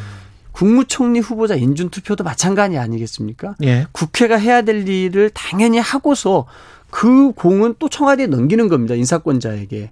그럼에도 불구하고 대통령이 무슨 뭐 국회의 뜻이나 국민들의 뜻과 상반되는 결정을 내린다라면은 그 정치적 책임은 결국은 대통령이 져야죠. 대통령이 지는 거 아니겠습니까? 저는 그런 의미에서 이 인사청문회 제도가 갖고 있는 이 절차적인 정당성은 국회가 할 몫은 다 해줘야 된다. 음. 그렇지 않고서 이거를 정쟁의 수단으로 뭔가 무언가를 더 얻어내기 위한 예. 협상의 수단으로 이렇게 정치에 뭔가 지렛대로 활용하는 것은 옳지 않다. 저는 국회가 할 일은 다 하고 음. 그러면서 어, 대통령께서 결단하시라. 우리의 네. 생각은 음. 이렇다라고 말하는 게 야당의 입장에서도 저는 정정당당하고 바른 모습 아닐까 싶습니다. 그 언론에서 뭐 추측하는 총리 인준 장관 임명 그다음에 법사위원장 재배분의 빅딜 뭐 이런 거는 각 개별적인 사안이다 이렇게 지금 말씀하시는 저는 당연히 그렇게 봅니다. 예 빅딜이라는 거는 없고 예, 예. 오히려 뭐 이 장관 인사청문회에 대해서 국회가 해야 될 일이 있습니다. 예. 그리고 14일까지 재송부를 요청을 했습니다. 그럼 또 거기에 막 해줘야 됩니다. 음. 그런데 대통령께서 야당에서 부적격 의견을 빽빽하게 써서 올렸는데 예. 대통령 임명하셨습니다. 그럼 아까 말씀드렸습니다만 대통령 책임이거든요. 음. 근데 이 일을 안 하고 예. 이거를 정쟁으로 뭔가 더 얻어내기 위해서 음. 협상을 하기 위해서 뭐랄까 좀 이렇게 흥정의 대상으로 삼는다 그럴까요? 예. 이건 저는 되게 국민들 입장에서도 옳지 않은 음. 국회의 잘못된 모습이라고 생각합니다. 예. 총리도 마찬가지고요. 법사위원장 자리를 뭔가 얻어내기 위해서 이런 걸 한다라는 음. 그런 추측도 있습니다만 예. 어 능히 국민의힘 입장에서는 그럴 수 있는 정당이라고 생각합니다만 예. 우리 국회까지 다 그런 모습에 놀아나서는 안 된다고 생각합니다. 당청 관계 관련해서 좀 질문을 드리자면 송은길 당 대표가 그제 재선 의원 간담회에서 이렇게 이야기를 했어요. 교수가 학생 가르치듯 청와대 참모가 여당 의원들에 대해 강연하는 게 보기 좋지 않을 수 있다. 과거에 아마 김상조 어 정책실장 이야기인 것 같은데 이야기인 게 같은 게 아니라요. 예. 김상조 정책실장 실명을 거론하면서 얘기했죠. 예. 저는 좀, 예. 좀 그렇게 누구 실명을 거론할 문제는 아니었던 것 같은데 그랬습니다. 그 이거는 어떤 의미로 봐야 될까요? 이 우리도 아, 충분히 정책 역량이 있고 할 말을 해야 되겠고 독립적으로 뭐 청와대와 어떤 협의를 충분히 할 자세가 돼 있다 뭐 이런 이야기인가요? 어, 저는 그 우리 의원들이 워크샵을 하거나 음. 이렇게 크게 모이면은 음. 중요한 현안들에 대해서는 청와대 실장님들이나 예. 수석님들을 모셔가지고 청와대가 이런 정책들을 어떻게 예. 결정하고 있고 고심이 뭔지 음. 직접 모셔서 듣는 경우가 많이 있었습니다. 예. 그래서 이제 송 대표께서는 당시에 김상조 정책실장님의 얘기를 얘기하는 톤을 어떻게 들었는지는 모르겠습니다만 예. 받아들인 입장은 다양할 것 같습니다. 그렇죠. 예. 그래서는 어 결국은 송 대표의 얘기도 음. 뭔가 이제는 우리 당이 책임지고 당이 좀 중심이 되어서 해야 된다. 예. 이런 의미인 것 같아요. 음. 그 얘기는 뭐냐면 그만큼 우리 정부와 당이 추진해야 될 핵심 정책에 대해서는 우리 의원들도 그만큼 더 실력을 키우고 음. 책임도 키우고 더 어, 적극적인 자세로 예. 이런 것들을 좀 준비하고 음. 이끌 수 있어야 된다. 예. 이런 의미일 것 같아요. 그런데 만약에 그 누군가가 이제 우리 의원들은 잘 모르는 사람들이고 뭔가 가르쳐야 된다. 이런 입장은 아니었을 겁니다. 예. 근데 저는 그런 의미에서 이제 당과 청이 원 팀으로 한 팀으로 긴밀하게 국정 운영을 해야 되는데 여기에서 우리 당의 책임성, 주도성들이 더 강화돼야 된다. 음. 저는 그런 거를 강조하기 위한 어, 우회적인 표현이 아니었나 이렇게 생각합니다. 그럼 당이 뭐 주도적으로 뭔가를 하겠다는 건데 그걸 그런 어떤 정책들이 뭘까요? 뭐 민생 정책, 검찰, 뭐 언론 개혁, 뭐 여러 가지 현안들이 있는데, 네네네. 예, 그 중에서 뭐가 될까요? 주로? 저는 지금은 이제 우리 부동산 특위가 어제 첫 회의를 하지 않았습니까? 예. 부동산 관련된 정책이라고 생각합니다. 왜냐하면 대통령께서도 그 10일 날 기자회견에서 부동산 실패에 대해서 인정하시고 국민들께 좀 죄송하다는 말씀 드렸고 죽비로 맞는 것처럼 정치인이 번쩍 들었다. 예. 이런 말씀 하시지 않았습니까? 저는 우리 당에는 이제 174명의 의원들이 있습니다. 이 의원들 같은 경우는 정말 현장에서의 민심을 굉장히 많이 수렴을 하게 됩니다.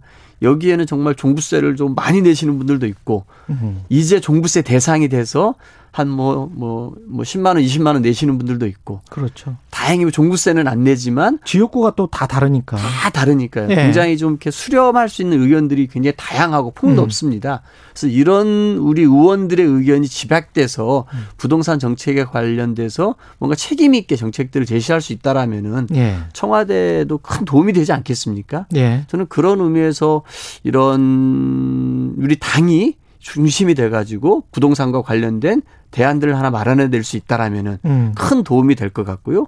백신 같은 경우는 아마 정부가 주도적으로 할 수 있는 영역 아니겠습니까? 예. 정부가 뭐 대통령께서라고 께서도 왜 모든 수단을 다 해서 정말 우리나라 아스트라제네카든 화이자든 모더나든 노바백스든 더 많은 백신을 확보하고 싶지 않겠습니까? 그래서 그런 노력들 속에서 우리가 이제 1억 명 넘는 사람을 맞출 수 있는 걸 다 확보하지 않았습니까? 예. 저는 그런 의미에서 당이 주특기를 발휘할 수 있는 분야가 있는 것 같고요. 음. 그건 주로 이제 민생과 개혁에 관련된 것들이 있을 것 같고요. 네. 뭔가 한반도 문제라든지 한반도 비핵화 평화 문제 그리고 백신에 관련된 이런 문제들 같은 경우도 정부가 더 큰 역할을 할 수 있는 거 아니겠습니까? 예. 저는 그런 역할 분담이 되면서도 또 원팀으로 이렇게 하나로 좀 뭉쳐서 갈 수 있게끔 잘 조율을 해 나가고 있다고 생각합니다. 조금 좀 구체적으로 말씀해 주셨으면 좋겠는데 논의되는 그 부동산 정책들이 지금 그 언론에 흘러나오는 것들 그리고 뭐 홍익표 의원 이야기 들어봐도 그렇고 대부분은 이제 완화 쪽으로 많이 가는 것 같거든요. 세제 완화, 그 다음에 대출 완화, 뭐 이런 쪽으로 가는 것 같은데 그거는 맞습니까 일단? 저는 꼭 그렇게만 가지는 않을 거라고 봅니다. 아 그래요? 왜냐하면 네. 이제 어제 첫 회의를 했고 음, 어, 첫 회의에서 공개됐던 것은 네, 송영길 당대표 모두 발언, 음, 김진표 부동산 특위위원장의 모두 발언 정도만 공개되지 않았습니까? 네.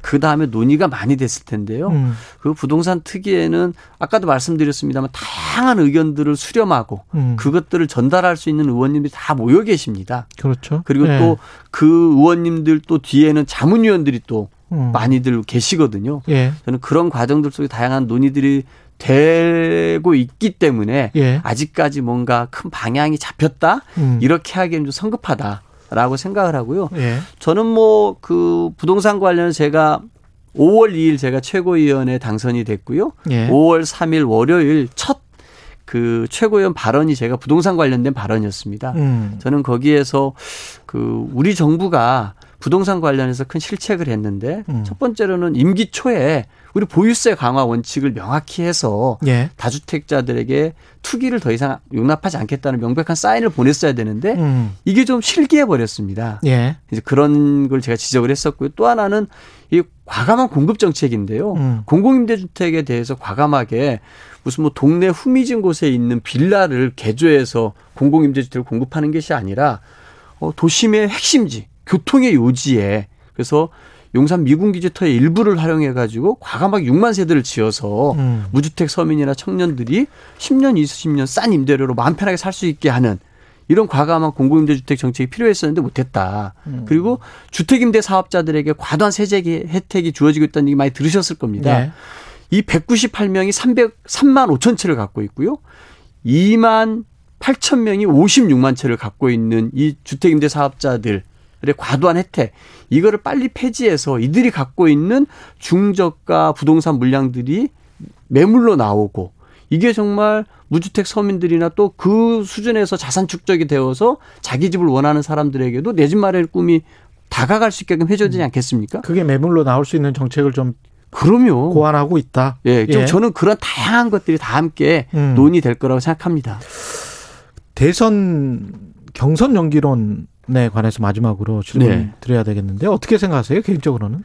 저는 그 이거는 뭐 의원들이나 누가 얘기하는 건 저는 맞지 않다고 봅니다. 아, 예. 이거는 이제 후보들이 당사자들이 당사자들이 이제 얘기할 문제 아니겠습니까? 예. 그런 얘기가 나왔을 때 저는 이거를 뭐, 뭐 공개적으로 할 얘기도 아닌 것 같고요. 어, 후보들이 이제 진영들이 다 짜지고 있지 않습니까? 예. 이제 후보들 사이에서 그런 얘기가 된다라면은 음. 아마 지도부의 의견들이 좀 수렴될 거라고 봅니다. 예. 하지만 우리 당 같은 경우는 어, 시스템 공천이라고 하는 룰을 만들어 놨고 음. 그 시스템 공천을 통해 가지고 어, 작년 총선이라든지 계속 승리하면서 해오지 않았습니까? 예. 저는 그래서 이 시스템 공천의 원칙을 지켜나가는 게 맞다라고 예. 생각합니다. 오늘 말씀 감사하고요. 더불어민주당 강병원 최고위원이었습니다. 고맙습니다. 고맙습니다. 공정, 공익, 그리고 균형. 한 발짝 더 들어간다. 세상에 이익이 되는 방송. 최경영의 최강 시사.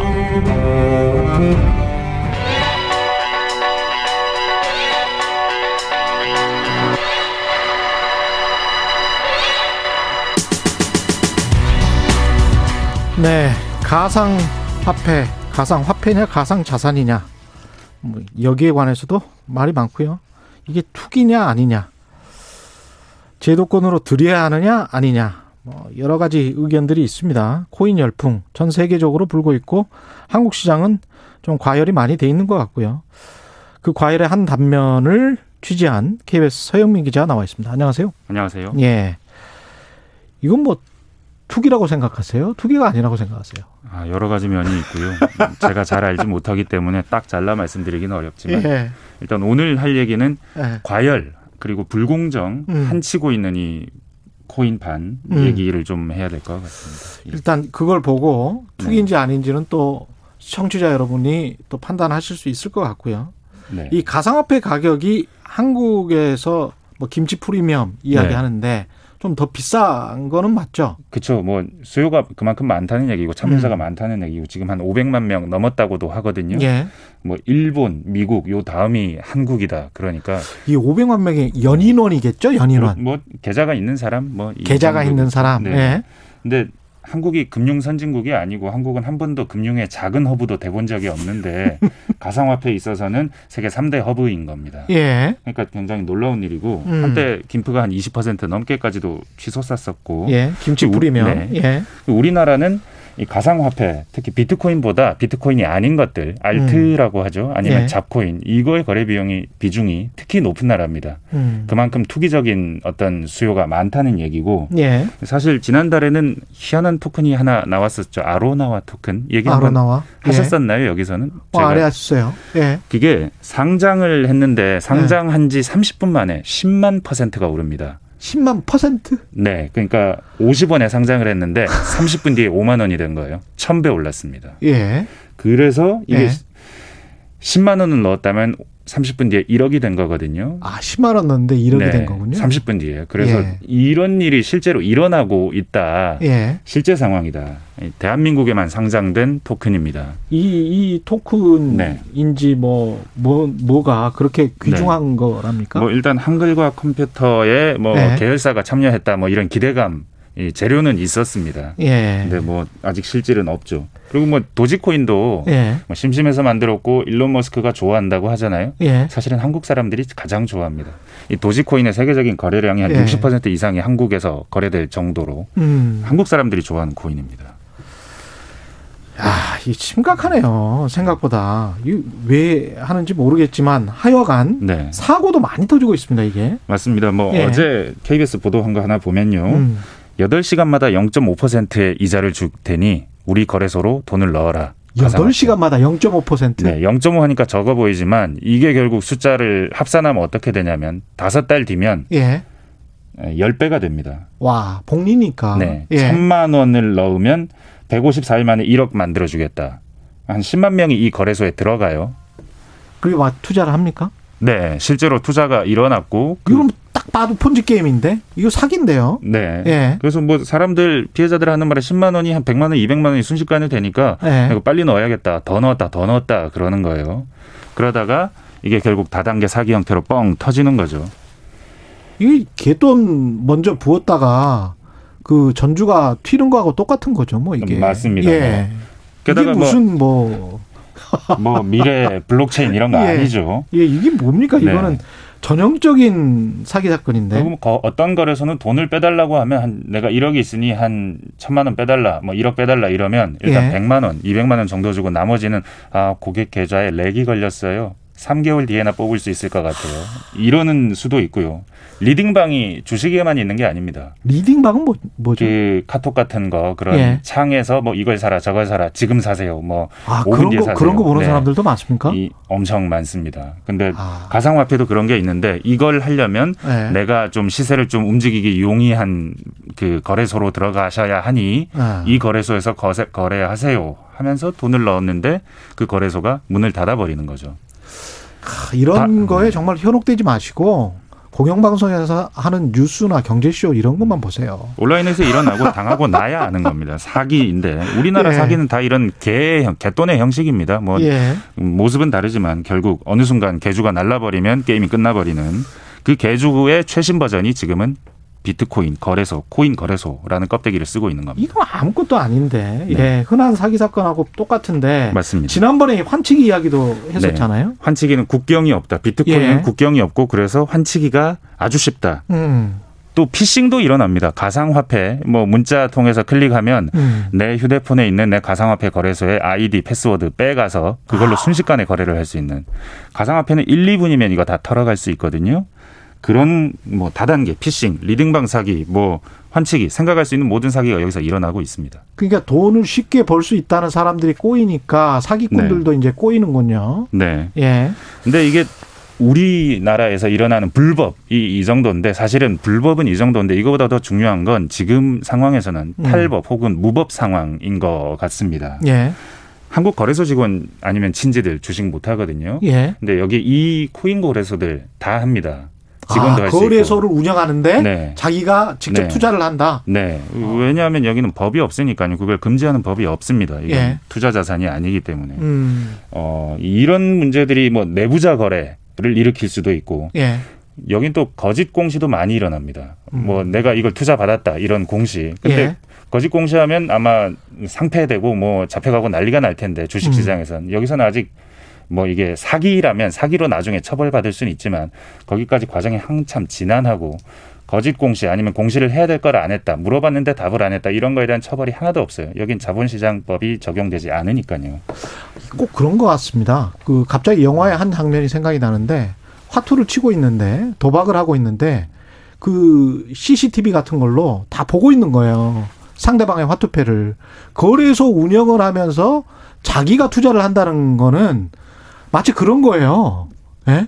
상대방 화투패 다 보고 있는 거지 지금. 말은 거래소지만 네. 거래소 더하기 예탁원 더하기 증권회사 이게 그쵸. 한국의 코인 거래소거든요. 예. 시세 조정이 너무 쉽게 일어나는 거 아니냐. 아까 음. 말씀드렸던 만 배, 30분 만에 10만 배 올랐던 그 코인. 그것도 시세 조정 있는 거 아니냐. 이런 의심이 상당히 많거든요. 예. 자전 거래도 계속 할 수 있고 음. 뭐 생각할 수 있는 모든 종류의 가격을 올릴 수 있는 나쁜 짓 아니면 탈법적인 짓이 다 일어날 수 있는 예, 이론적으로 그렇기 때문에 과일을 좀 더 덧붙이는 것 아니냐 이런 얘기가 많이 나옵니다. 이게 어떻게 해야 될까요? 정리를 해야 되겠는데 한 네. 20초 남았습니다. 이게 공정하지 않습니다. 이 예. 시장이 이게 왜 공정하지 않아졌냐? 제도권 안에 있지 않기 때문에 더 공정하지 않아진 측면이 있습니다. 음. 뭐, 뭐 금융위원장은 이게 제도권에 들어오면 더 과열된다고는 하지만 음. 공정하지 않고 탈법적임으로써 과열이 더 심해지는 경향이 많거든요. 이제는 음. 더 이상 뭐 이게 뭐 제도권 안에 들여야 된다 아니다 뭐 논란이 많은 것 같진 않거든요. 예. 다만 어떻게 이 법을 만들 것이냐, 뭐 좀 더 빠르게 만들 수 있느냐 이런 문제 지금 집중해야 될 때. 놔두면 안. 된다. 예, 오늘 말씀 감사하고요. 지금까지 KBS 서영민 기자였습니다.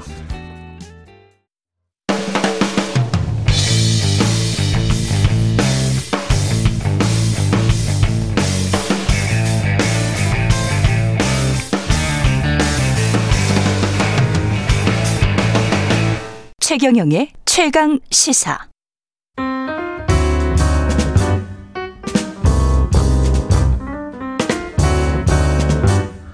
네, 더 나은 미래를 위해서 오늘의 정책을 고민합니다. 김기식의 정책 이야기 식센스 김기식 더 미래 용서 소장 오늘도 함께합니다. 안녕하십니까? 예, 안녕하세요.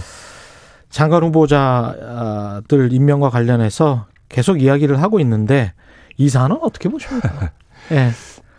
민심을 이기는 정치는 없죠? 없다고 봅니다. 예. 저는 뭐 그 대통령의 언급도 음. 뭐 강행한다 이런 뜻보다는 음. 인사의 고충을 국민들께 솔직히 얘기한 거라고 생각하고요. 예. 아마 뭐 지금 논란이 되는 세 명을 인, 전원 다 강행하는 건 저는 현실적으로는 아마 쉽지 않을 거라고 보고요. 예. 아, 뭐 최소한 한두 명에 대해서는 음. 뭐 자진 사퇴가 됐든 지명 철회가 됐든 네. 음, 그런 방식으로 문제가 정리되지 않을까. 또 그게 음. 정치적으로는 순리로 보인다. 예. 대신에 이제 야당도 이제 그렇게 하면 음. 더 이상 이제 정치적인 목적으로 지금 별 문제도 없는 김부겸 총리 지금 그 인사청문회 그 청문 보고서 채택이나 인준투표 예. 지금 미루고 있는데 이뭐이 총리 문제나 검찰총장 문제 같은 경우는 이제 좀 협조해주는 이런 음. 좀 야당의 모습도 좀 필요하겠죠. 예. 네. 공수처 이야기부터 시작을 해볼게요. 공수처 네. 1호 사건으로 지금 사실은 김 수장님이 참여연대 사- 사무처장 역임하실 예, 때 예, 예. 그때 이제 공수처 주장을 한국에서는 최초로 예, 예. 96년도에 전두환 노태우 비자금 사건이 발생하고 예. 나서 부패방지법 제정운동이라는 걸 시작하면서 예. 우리나라에서 처음으로 고- 공수처를 검찰 말고 만들어야 된다라는 주장을 한다. 참여연대에서 최초로 했죠. 근데 이제 공수처 1호 사건은 조희연 서울시 교육감의 특별 채용 의혹 사건입니다. 이거는 뭐 수사만 하- 하고 기소는 또 공수처가 직접 할 수도 없는 네, 네, 네. 그런 대상을 선택을 했어요. 한마디로 얘기하면 좀 황당하고 어이가 없다 이렇게 말씀을 드릴 수 있는데 예. 원래 공수처를 만들자고 저희가 제안을 하거나 하고 25년 동안 끊임없이 공수처가 논란이 되면서 이 공수처를 만들려고 하는 취지는 예. 뭐 권력형 비리 사건이 은폐되려고 하거나 음. 검찰이나 경찰의 제 식구를 감싸게 하려고 하거나 예. 어떤 사건 수사에 있어서 어떤 정치적 논란이 계속 어 일어서 어떤 수사의 공정성이나 중립성과 관련된 문제가 제기되거나 이런 경우에 이제 공수처 같은 곳- 조직을 통해서 수사하자라고 하는 게 취지인데 조희영 교육감 사건은 이 어느 경우에도 해당되지 않거든요. 그러니까 감사원에서 이미 다 조사해서 개- 기본적 사실관계 다 확인했고 예. 이게 무슨 수사가 어려운 것도 아니고 경찰이 그냥 확인해서 범죄 구성 요건을 화- 성립하고 있는지 또 음. 법리적으로 이게 소위 직권남용에 해당되는지라는 법률적 판단만 하면 되는 어 일인 건데 예. 이제 공수처장께서 공수처장인데 공수처 발족의 취지와 목적을 제대로 이해하고 계신 건지 의심스러울 정도이고요. 이거는 예. 뭐 세간에서 그냥 음. 쉽게 가자. 어? 음. 속된 말로 그냥 사건 처리 날로 먹자라고 하는 거냐라는 그렇죠. 아주 냉소적인 반응이 나올 만큼 음. 이게 공수처 1호 사건으로 지정하기에는 매우 적절한 사건이죠. 이 공수처장이 지난번에 이제 이성윤 지검장 그 제네시스로 특혜 조사 의혹도 있었고 네, 네, 네. 모시고 이제 뭐 조사하냐 네. 뭐 이런 의혹도 있었는데 검사들을 무서워하는 건가요? 저는 이제 공수처와 예. 공수처장님 께 정말 당부드리고 싶은 거는요. 예. 공수처는 본인이 만든 조직이 아니고요. 예. 어, 시민운동과 정치권에서 또 국민, 검찰 개혁을 바라는 국민들께서 20여 년 동안 노력해서 어렵게 만들어낸 어, 공수처이면 음. 그 무게에 맞게 공수처장께서 처신을 하고 판단을 해주셔야 되거든요. 예. 이성윤 지검장 그 이 소위 그 조사 과정에 있어서의 특혜 논란도 매우 공수처라는 위상에서 보면 음. 뭐 기존 검찰도 아니고 더더구나 공수처의 위상에서 보면 매우 부적절했던 게 맞는 거고요. 음. 그 다음에 유보부 입첩이라는 사건을 수사할 수 없어서 넘겨주면서 대신에 기소는 우리가 다시 판단할 테니 수사해놓고 기소 여부할 땐 다시 돌려주라 이런 법률적 신조까지 만들어가면서 소위 공수처의 위상, 예. 어, 권한을 확보하려고 하는 태도도 전 적절치 않다. 공수처가 정말 공수처를 기대했던 국민의 바램에 맞게 수사를 제대로 해서 음. 성과를 박- 내고 국민으로부터 지지받으면 예. 안 그래도 공수처의 권한은 국민적 지지 속에서 확립되는 것이지 예.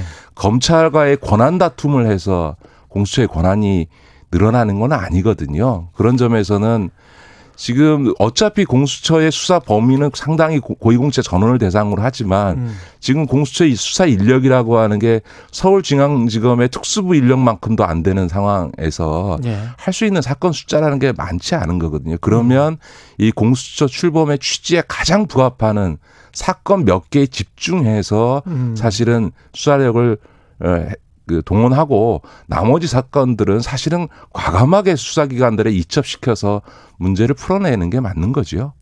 이게 권력형 범죄가 되려면 최소한 조희연 교육감이 뭔가 돈을 받고 특별 채용했다 할지 뭐 그런 거라도 좀 나왔으면 될 것 같은데 이게 고작 절차적 문제와 직권남용 정도잖아요. 예, 예, 예. 아니 뭐 이게 직권 남용도 뭐 중요한 어쨌든 중요한 권력 비리일 수 건데 있는데 이게 그 어떤 가치잖아요. 해직 교사들 네, 네, 오랫동안 네, 네. 했던 사람들에 대해서 특별 채용을 할 수 있느냐 없느냐의 네, 네, 문제인데 네. 이게 법적으로 그렇게 중요한 부정부패 인지는 국민들이 이걸 어떻게 생각해야 되는지 근데 이제 모르겠어요. 목적의 정당성과 예. 절차적 정당성이라고 하는 거는 음. 그 목적이 좋았으면 절차적 정당성이 훼손돼도 괜찮은 건 아니기 때문에 그렇죠. 물론 수사하고 음. 그러니까 이게 예를 들어서 기소해서 음. 사- 재판을 받을 수도 있습니다. 그저 예. 그 사건 자체에 대해서는 저는 뭐 사법 절차가 진행돼도 좋은데 음. 그게 좋- 좋다라기보면 그럴 수 있다고 생각하는데 음.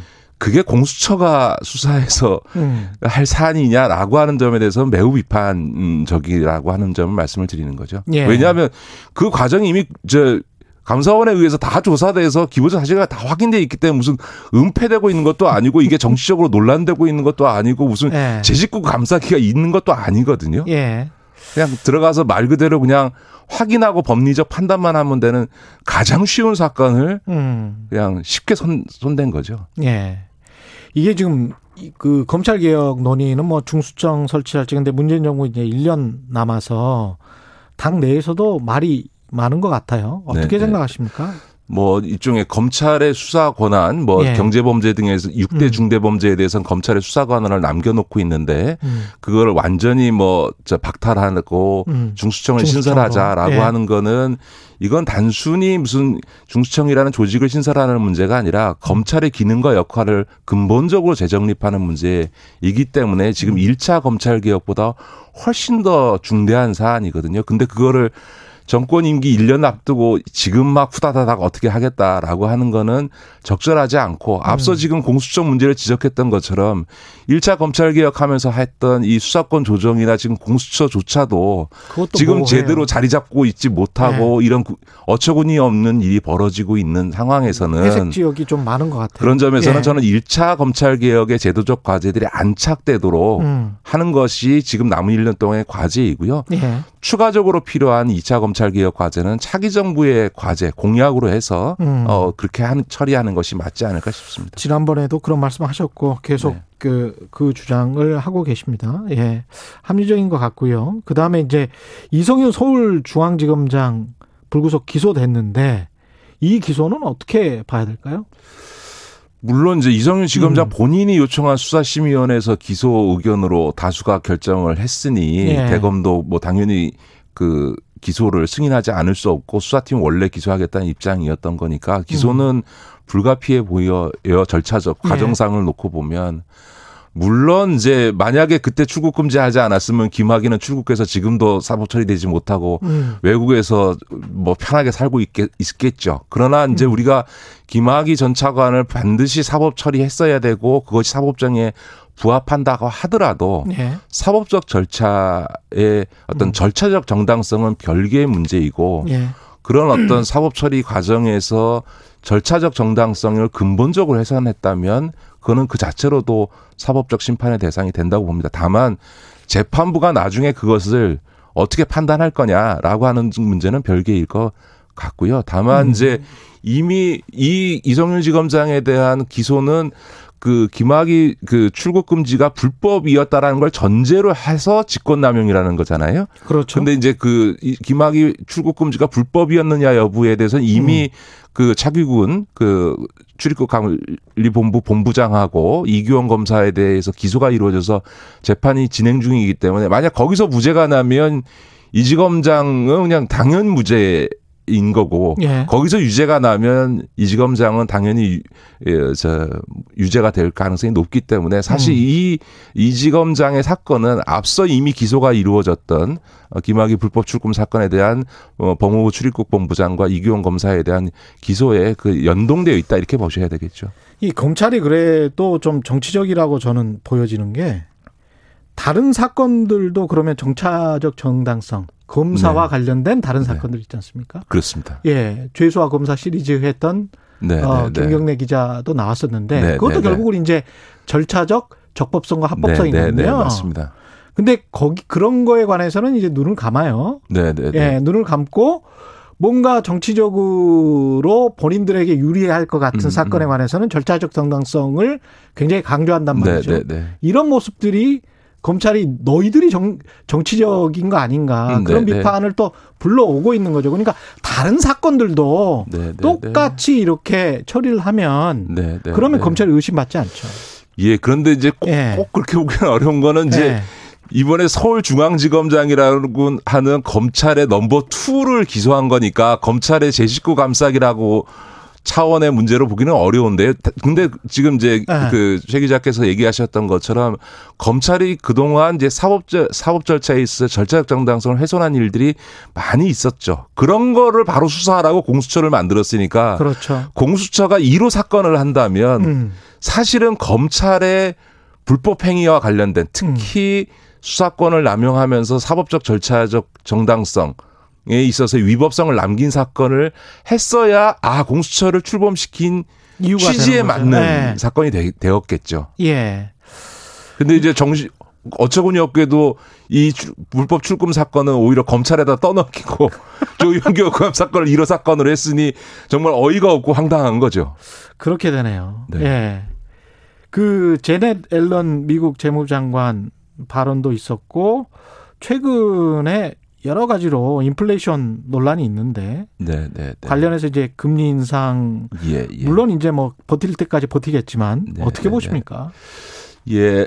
그 앨런 장관이 금리 인상 가능성 정도를 언급하는 얘기가 있어서 이제 네. 그가 금리 인상 되는 거 아니냐 이러다가 미국의 고용 지표가 발표되면서 아 음. 인플레 우려는 별로 없겠구나 왜냐 면 고용 지표가 되게 나쁘게 나왔기 예. 때문에 그래서 이제 안정이 됐다가 어제 지금 우리 한국 시간으로 어제 그쵸. 어제 지금 미국의 소비자 물가 지수가 전년 대비 4% 이상 오른 것으로 그렇습니다. 어, 나, 결과가 나오면서 국채 금리가 그 대폭 예. 어, 올라가고 예. 이- 이러면서 이제 증시도 폭락하는 사태가 지금 벌어지고 있는 거죠. 그러니까 미 저는 국채 금리 10년물이 한 1.6 정도 되더라고요. 네, 네, 예. 네. 그래서 저는 이제 단기적으로 미국이 금리 인상을 단행할 가능성은 없다. 그다음에 예. 인플레 우려도 조금 과장돼 있는 부분이 있어서 어 그렇게 단기적으로 걱정할 일은 아니지만 분명한 거는 올해 지금 미국이 1분기 지금 성장률이 6.3%고 올해 성 예상 성장률이 7%입니다. 이건 뭐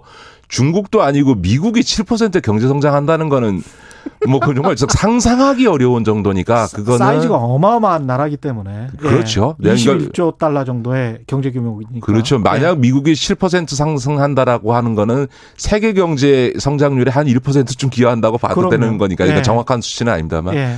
그만큼 어마어마한 성장이 있을 거라고 하는 음. 점에서는 당연히 그렇게 그, 그 성장률이 그냥 갑자기 올라가게 되면 음. 경기 과열 문제나 인플레 문제가 제기될 수밖에 없고 그렇게 되면 당장은 아니지만 미국이 어, 금리 인상을 본격적으로 검토하지 않을 수는 없을 거다. 그리고 예. 어느 순- 단계에 가면 지금 코로나19에 대처하면서 뭐 몇 조 달러에 해당되는 돈을 지금 쏟아붓고 있기 때문에 그렇게 지나치게 늘어나 있는 유동성, 양적 완화돼 있는 부분들을 다시 조이기 위해서 일종의 긴축 정책으로 어 돌아설 가능성이 높기 때문에 우리 정부도 미국이 금리 인상하기 시작하면은 뭐 시간 차에 있을 뿐이지 우리도 안 쫓아갈 수가 없거든요. 그런 그렇죠. 점들 다 고려해야 되겠죠. 우리는 특히 이제 가계 부채가 1,700조, GDP 100% 넘었는데 어떻게 보세요? 우리 그러- 부채 문제가 걱정인데. 그렇습니다. 예. 그러니까 미국이 금리 인상으로 돌아서기 시작하면 우리 가계부채 문제가 심각해지는데 그렇기 때문에 지금 최근에 부동산과 관련해서 대출 규제 완화하겠다 이런 부분도 음. 국내적으로 부동산만 보고 판단하지 그러면, 말고 그러면 안 돼요. 지금 이제 네. 국제적으로 미국이 지금 금리 인상의 방향으로 가고 있다는 걸 고려해서 그렇습니다. 만약에 미국이 금리 인상으로 가서 우리도 지금 저금리를 유지할 수 없을 때를 염두에 두고 이 부동산 대출 규제 완화를 판단을 종합적으로 해줘야지 음. 근시안적이고 단면적으로 그냥 대출 규제 그렇습니다. 완화를 잘못했다가는 잘못하면 이제 가계부채 문제가 터져서 예. 어, 더 큰 국민적 고통을 초래케 할 가능성도 있는 거죠. 예. 오늘 말씀 감사하고요. 지금까지 김기식 더 미래연구소 소장이었습니다. 고맙습니다. 네, 고맙습니다. KBS 라디오 최근의 최강 시사 듣고 계신 지금 시각은 8시 46분으로 향하고 있습니다. 최경영의 최강 시사는 여러분과 함께합니다. 짧은 문자 50원, 긴 문자 100원이 드는 샵 9730. 어플 콩과 유튜브는 무료로 참여하실 수 있습니다. 네. 요즘 뭐 인터넷 댓글들 대단한데요. 성범죄 관련 인터넷 기사의 댓글들은 더 대단합니다. 나도 모르게 피해자가 2차 가해를 하고 있는 경우도 상당히 많은 것 같고요. 가수 정준영 씨 2016년 불법 촬영 피해를 당했던 피해자가 있는데 성범죄 피해자 보호를 위한 제도적 변화를 촉구한다는 제목의 청원을 등록을 했고요. 이 피해자의 목소리를 직접 대신하겠다라고 해서 정의당의 유호정 의원이 어, 나서 이야기를 하고 있습니다. 여성 불법 촬영물과 성범죄 2차 가해 피해 문제 전화로 연결돼 있습니다. 유호정 의원. 안녕하세요. 네, 안녕하세요. 정의당 류호정입니다. 예. 이게 가수 정준영 사건 피해자의 국민 청원 내용부터 잘 모르시는 분들도 있을 것 같은데 설명을 좀 해 주십시오. 네, 우선 이제 2016년에 불법 촬영 혐의로 정준영, 연예인 정준영을 고소했던 피해자인데요. 예. 당시에는 치아를 하셨었어요, 고소를 했다가. 예. 과거에는 그 사회 분위기 때문에 좀 용기가 좀 부족했지만, 음. 이제는 사실이 아닌 내용을 바로잡고, 우리 사회의 2차 가해에 대한 경각심을 좀 불러일으키고자 하셨다고 하고요. 내용은 예. 크게 이제 포털 뉴스 성범죄 관련 기사에 댓글란을 삭제해달라. 댓글란을 삭제해 달라. 예. 네. 성범죄 피해자에 대한 모욕과 명예훼손을 처벌해달라. 음. 그리고 성범죄 피해자의 개인정보를 보호하는 입법 장치를 마련해달라. 이런 내용들이 있습니다. 예. 이달 초에 피해자는 직접 만나셨습니까?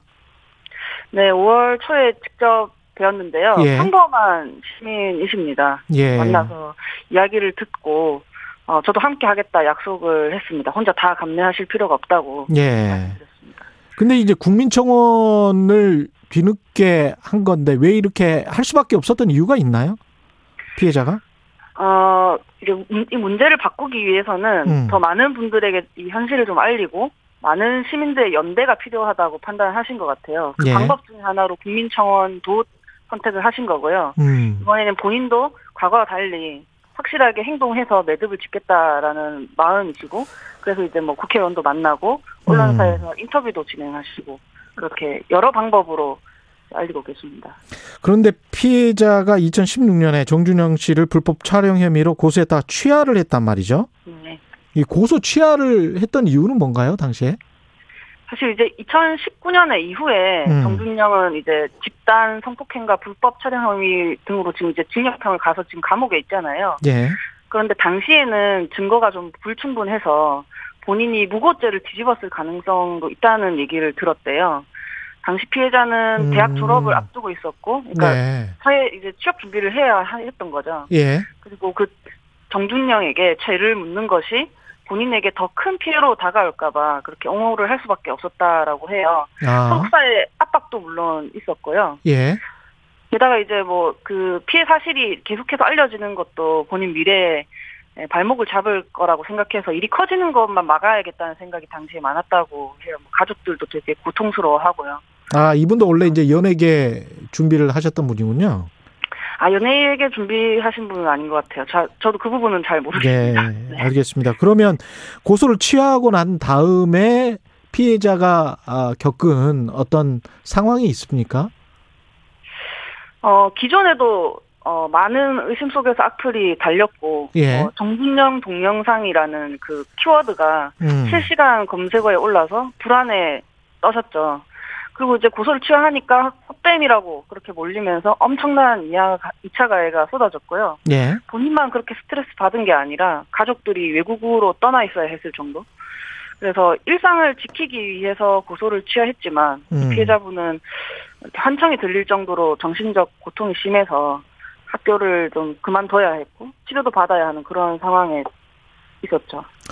이게 글이라는 게 정말 잘못하면 흉기가 될 수가 있는데 그 그런 댓글이 이제 엄청나게 달리면 정신적인 피해, 스트레스가 엄청날 거예요. 근데 이거를 2차 피해 방지를 위해서 지금 그러니까 댓글란을 삭제하고 뭐 이런 법안을 만들자는 거죠. 2차 기사의 댓글란 삭제는 법안을 만들자 이렇게 하신 건 아니고요. 예. 그 해당 포털 뉴스 아 그러니까 해, 해당 포털에 이제 요청을 하신 거죠. 사실 예, 지금 댓글란을 정치나- 삭제해라. 네, 예. 지금 정치 카테고리라든지 뭐 자살 관련이라든지 이런 특정 카테고리에서 이미 댓글을 음. 막아놨거든요. 예. 이미 실행되고 있는 음, 기능이기 때문에 조금만 신경 쓰면 가능한 범위에 있다고 보고 있고 예. 그 한겨레 제가 기사를 봤는데 카카오와 네이버에서 이미 긍정적인 답변을 하셨더라고요. 예. 네, 당시 네이버는 조금 보수적으로 답변했다가 입장을 좀 바꾸었다고 해- 들었고요. 예. 그래서 이제 조치가 취해지는지 계속해서 지켜볼 예정입니다. 어떤 입법 장치가 필요하다 뭐 이런 이야기도 있었습니까? 네, 우선 이제 개인정보 보호와 관련해서 입법을 요청을 하셨는데요. 예. 어, 이 피해자분께서 얘기하신 말씀하신 개인정보 관련 입법은 민사 소송 중에 피해자의 신원을 식별할 수 있는 그런 개인정보를 비공개 하는 입법 장치인데 음. 이미 국회에 발의되어서 예. 법사위원회 계류 중이거든요. 예. 그래서 이제 교섭단체 간사 협의를 통해서 음. 법안이 상정되고 통과시키는 그런 절차만 남은 셈인데 그래서 네. 이 양당 간사분들께 꼭 필요한 법안이다 이렇게 설득을 하려고 합니다. 이미 발의가 되어 있으니까요. 이게 어떻게 보면 이제 국민의 알 권리라는 거하고 서로 상충이 될 거는 같기는 합니다. 그러나 피해자의 일상을 파괴하는 방향이어서는 안 된다고 생각합니다. 예. 그 청원에서 피해자가 요청한 사항 중에 이런 것도 있네요. 자신을 모욕한 특정 방송사 기자들의 징계. 이거는 무슨 내용이죠? 네, 그 당시 사건을 재구성하는 프로그램이었는데요. 예. 어, 그 부분에서 피해자에 대한 잘못된 정보가 그러니까 왜곡되거나 사실이 아닌 정보가 이제 발설되었던 거죠. 그래서 음. 피해자분이 더 크게 상처를 받으셨고 댓글도 쓰시고 그 영상을 보고 이제 이 일을 바로 잡아야겠다라는 결심을 하셨다고 해요. 예. 현재 지금 방송사에서 해당 방송사에서 인지를 했고 뭐 어. 영상 삭제와 사과 등 이런 조치를 취하겠다고 네, 말했다고 합니다. 이게 근데 댓글란 삭제가 포털과 언론사 입장에서는 그러면 성범죄 관련 기사만 그래야 된다는 건지 아니면 댓글란에 뭐 그 뭐 정치 기사나 뭐 다른 것들도 그래야 된다는 건지 그거는 어떻게 보세요? 어, 지금 그 뭐 그 해당 기업들에서 방침이 있고 네. 어, 댓글 문화라는 것도 이제 저희 삶에 좀 깊숙이 자리 잡은 부분이잖아요. 예. 어, 무작정 어떤 제 생각에는 음. 이런 2차 가해 가능성이 높은 부분들에 대해서는 좀 댓글란 자체를 좀 삭제하는 것이 좀 필요하다고 보는데 음, 무엇보다 이제 좀 건전한 댓글 문화를 좀 만드는 것이 좀 중요하다고 생각합니다. 예. 무작 뭐 바- 문제가 발생할 때마다 그 음. 댓글란을 다 삭제할 수는 없다고 생각하거든요. 없죠. 없죠. 거드- 게다가 이제 정치 기사나 경제 기사나 뭐 다른 사회 기사 중에서 권력자와 개입되는 것이 것도 있을 수가 있는데 그러면 댓글란을 삭제해 버리면 이게 언론 자유와 또 직접적으로 연결이 된단 말이죠. 네. 예. 그래서 2차 가해나 이런 부분들에 대해서 우리가 좀 더 엄중하게 생각하는 그런 감수성이 좀 필요하지 않을까 그렇게 생각하고 있습니다. 예. 사실 영 저는 이제 2차 가해라든지 이런 악플에 대해서 사람 면전에 대고 할 수 없는 말은 인터넷에서도 하지 말자 그렇게 되어야 된다고 그건 생각하거든요. 맞죠. 예. 그렇습니다. 예. 코로나 손실 손 그 손실 그 보상법 관련해 가지고 지금 어 여야가 뜻을 같이 했는데 정부가 불가 입장을 고수하고 있어요. 그래서 이 관련해서 좀 이야기를 좀 해 주시죠. 네, 우선 그 코로나 손실 보상법에 대해 짧게 말씀을 드리면 예. 이 감염병 통제 통제 방역 단계에서 방역 당국의 행정 명령으로 발생한 소상공인 등의 손실을 보상하고 그리고 또 사회적 거리두기 등으로 국민이 입은 피해를 지원하는 그런 법입니다. 음. 그래서 이저 저 같은 경우에는 올 초부터 좀 이 손실보상법의 필요성을 상임위원회 꾸준히 제기를 했었고요. 예. 어 그러다가 이제 4월 말에 국회 내에서 좀 질질 끌어오던 이 소위 손실보상법 관련 소위원회 자체가 좀 파행되는 걸 보고 이건 아니다 그렇게 생각을 하고 음. 농성을 시작한 상태입니다. 어제 소위원회가 드디어 열렸는데요. 예. 어, 국, 네, 법안을 이제 논의하는 소위원회가 열렸는데 음. 어, 큰 진전을 보이진 못하고 그 26개 법안 정도를 검토해야 하거든요. 예. 피해독을 하는 적- 차원 정도에서 이제 회의가 끝났습니다. 시간이 뭐 한 2, 30초밖에 안 남아서 아, 이게 근데 네. 정부는 재정 규모상 불가능하다. 이런 이야기잖아요. 어떻게 보십니까? 네. 근데 어제 회의에 들어가 보니 중기부는 피해 추계는 물론이고 가용 음. 예산에 대해서 어떤 자료를 제시하지 못하시더라고요. 예. 그러면서 도대체 무엇을 기준으로 해서 음. 안 된다라고 말씀하신 건지 저는 지금까지 그러면 자료도 없이 뭐 했나 싶었거든요. 음. 어, 그래서 소급 적용은 필수라고 생각을 하는데요. 예. 시간이 없, 없다고 하시니까. 예. 이제 국회가 이제 한 뜻을 모았으니까 예. 어, 정부를 다 함께 좀 압박을 해야 하지 않나 그렇게 생각하고 있습니다. 오늘 말씀 감사하고요. 지금까지 정의당 류호정 의원이었습니다. 고맙습니다.